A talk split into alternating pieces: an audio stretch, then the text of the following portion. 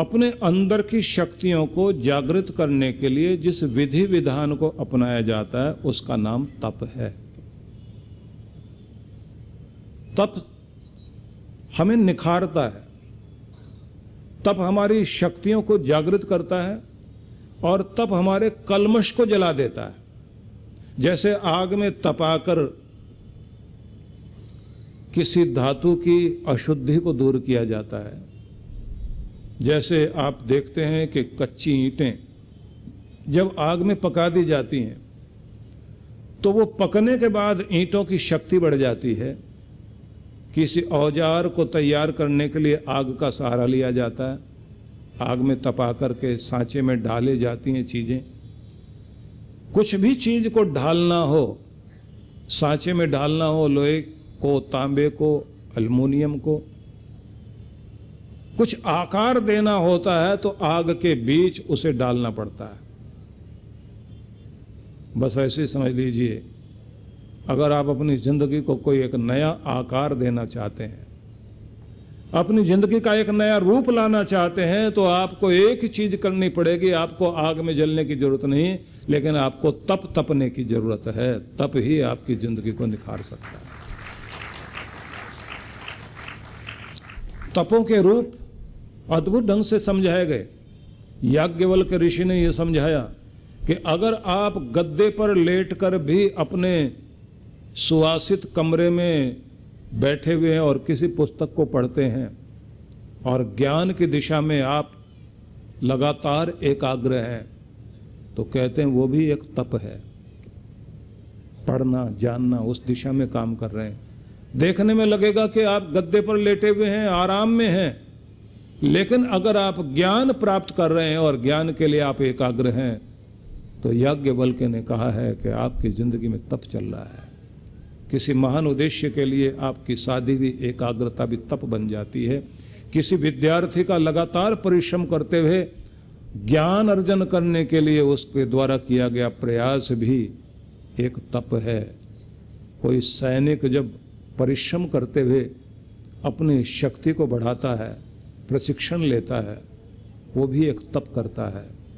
एक महिला अपने घर में आग का सामना करते हुए सुंदर भोजन पकाती है, मंत्र पाठ करती है और अपनी मर्यादा परंपरा में लगातार संलग्न रहती है। समझ लेना चाहिए कि वो अपने घर में रहते हुए भी तप कर रही है। तप जीवन में सब जगह है, लेकिन मेरा निवेदन ये है कि कृष्ण भगवान ने तपस्या का एक नया नाम दिया है, एक नया रूप दिया है। उनका कहना है कि तप कुछ और भी हैं। उन्होंने जो कहा है, मेरे साथ आप लोग उच्चारण कीजिए, देव, द्विज, गुरु, प्राज्ञ, पूजनम, शौचम, आर्जवम, ब्रह्मचर्यम अहिंसा च शारीरम तप उच्यते। कृष्ण भगवान ये कह रहे हैं कि कोई व्यक्ति अपने परमेश्वर को, गुरुजनों को, ज्ञानी विद्वानों को माता पिता को, इन सबको सम्मान सेवा के माध्यम से इनके प्रति कुछ भी नियम कर्तव्य निभाता है, वो जो कर्तव्य निभाना है नियम पूर्वक सेवा करने का जो कार्य है तो आपकी सेवा भी एक बहुत बड़ा तप है। कृष्ण भगवान ने पूजन, अर्चन और सेवा को जिनके जीवन में नियमित सेवा है,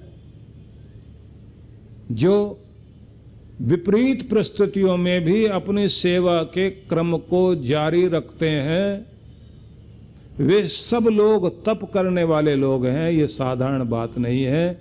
आपकी सेवा तप बन सकती है। बस उसका नियम जानकर जो अपनाए, वो व्यक्ति अपनी तपस्या के द्वारा अपनी आत्मा का उद्धार कर सकता है।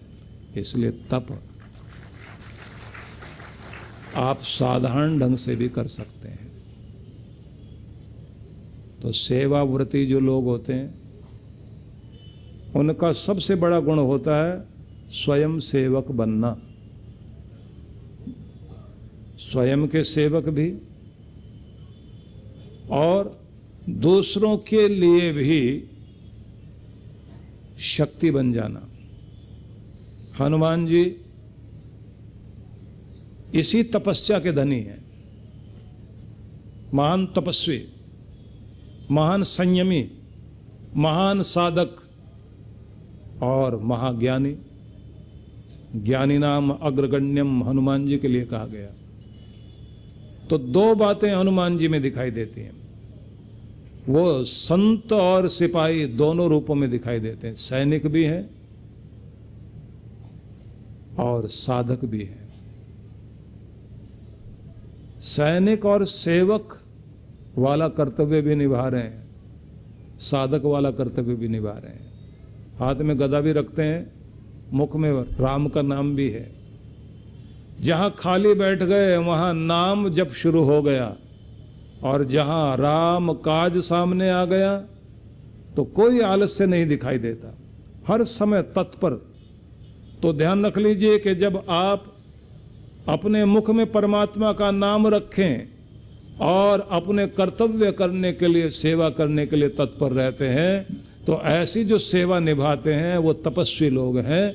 देखने में लगता है कि हिमालय में तप नहीं कर रहे, लेकिन उनका हिमालय वहीं खड़ा हो जाता है, जहाँ वो खड़े हो जाते हैं। इसलिए सेवा महान तप है। सेवा करने का अवसर मिले तो मानना चाहिए कि हमारी ज़िंदगी में बहुत बड़ा सौभाग्य जाग गया। क्योंकि जो साधना से नहीं मिलता, वो सेवा से मिल जाता है। जो चीज़ और किसी तरह से पूरी नहीं हो पाती तो समझ लेना चाहिए, वो आप केवल मात्र अपनी साधना जो सेवा के द्वारा कर रहे हैं, उसके द्वारा पूरा कर सकते हैं। लेकिन एक बात याद रख लेनी चाहिए। सेवा की जिद होनी चाहिए, सेवा का व्रत होना चाहिए, सेवा की ठेकेदारी होनी चाहिए। कई लोग बोल देते हैं, तुमने का ठेका ले रखा है जो आकर हर बात के लिए खड़े हो जाते हैं.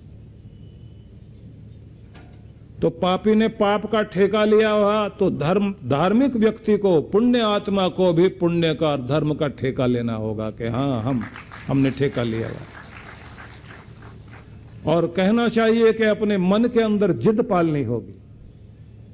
जो सेवावृत्ति व्यक्ति है, उसके अंदर जिद होती है, अद्भुत जिद होती है कि मैंने संकल्प लिया है तो मैं इसे पूरा करूँगा। और जिन लोगों ने जिद ठान ली, ये ध्यान रख लेना, वो कमाल करते ही करते हैं। किसी के पास तो ये जन्मजात होती है। आपने दशरथ मांझी के बारे में तो सुना ही होगा। दशरथ मांझी की पत्नी लेबर पेन से छटपटा रही थी और वो संतान को जन्म देना चाहती थी, उस अवस्था में पहुँच गई। और गाँव की दाइयों ने कह दिया कि ये केस तो हॉस्पिटल का है।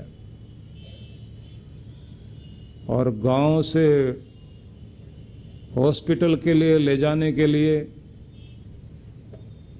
एक लंबा चक्कर था और वैसे बीच में पहाड़, अगर पहाड़ के बीच से रास्ता होता तो फटाफट पहुँच जाते। साठ मील की लंबाई को पार करना मुश्किल था। पत्नी मर गई।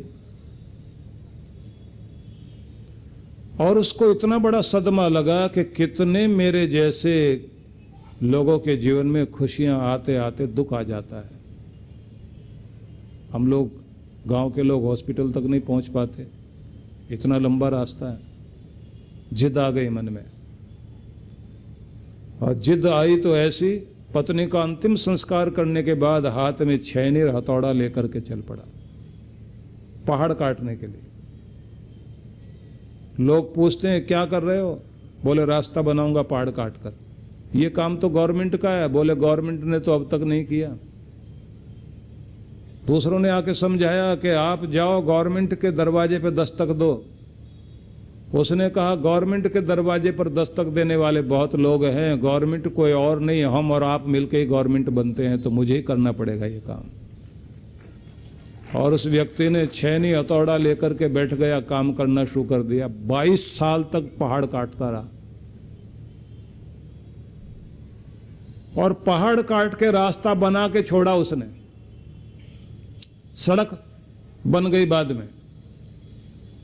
और जब उसका सपना पूरा हो गया, लोगों ने कहा, तुमने तो कमाल ही कर दिया। तो कहता है, ज़िंदगी में सबके सामने कोई ना कोई पहाड़ होता है, लेकिन जिसकी हिम्मत बड़ी होती है, उसके सामने पहाड़ कुछ भी नहीं होता। डॉक्टर अर्चिका फाउंडेशन द्वारा मुक्तिनाथ धाम, पशुपतिनाथ धाम व ध्यान साधना का आयोजन होने जा रहा है।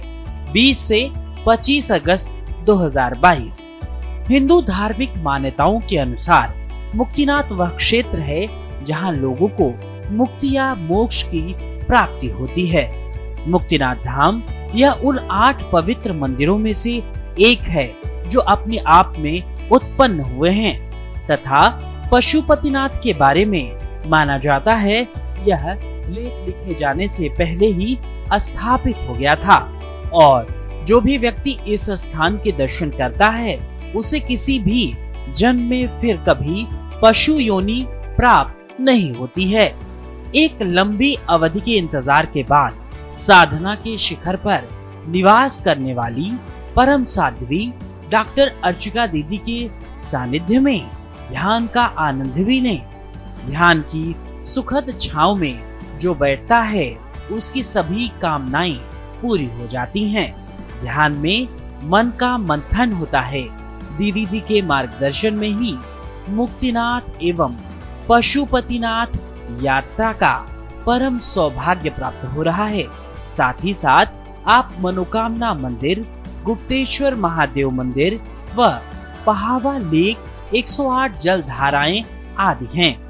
20 से 25 अगस्त तक इस छह दिवसीय यात्रा के लिए आज ही अपना पंजीकरण कराएँ और दीदी के सानिध्य में ध्यान का आनंद लेते हुए इस यात्रा का अनुभव प्राप्त करें।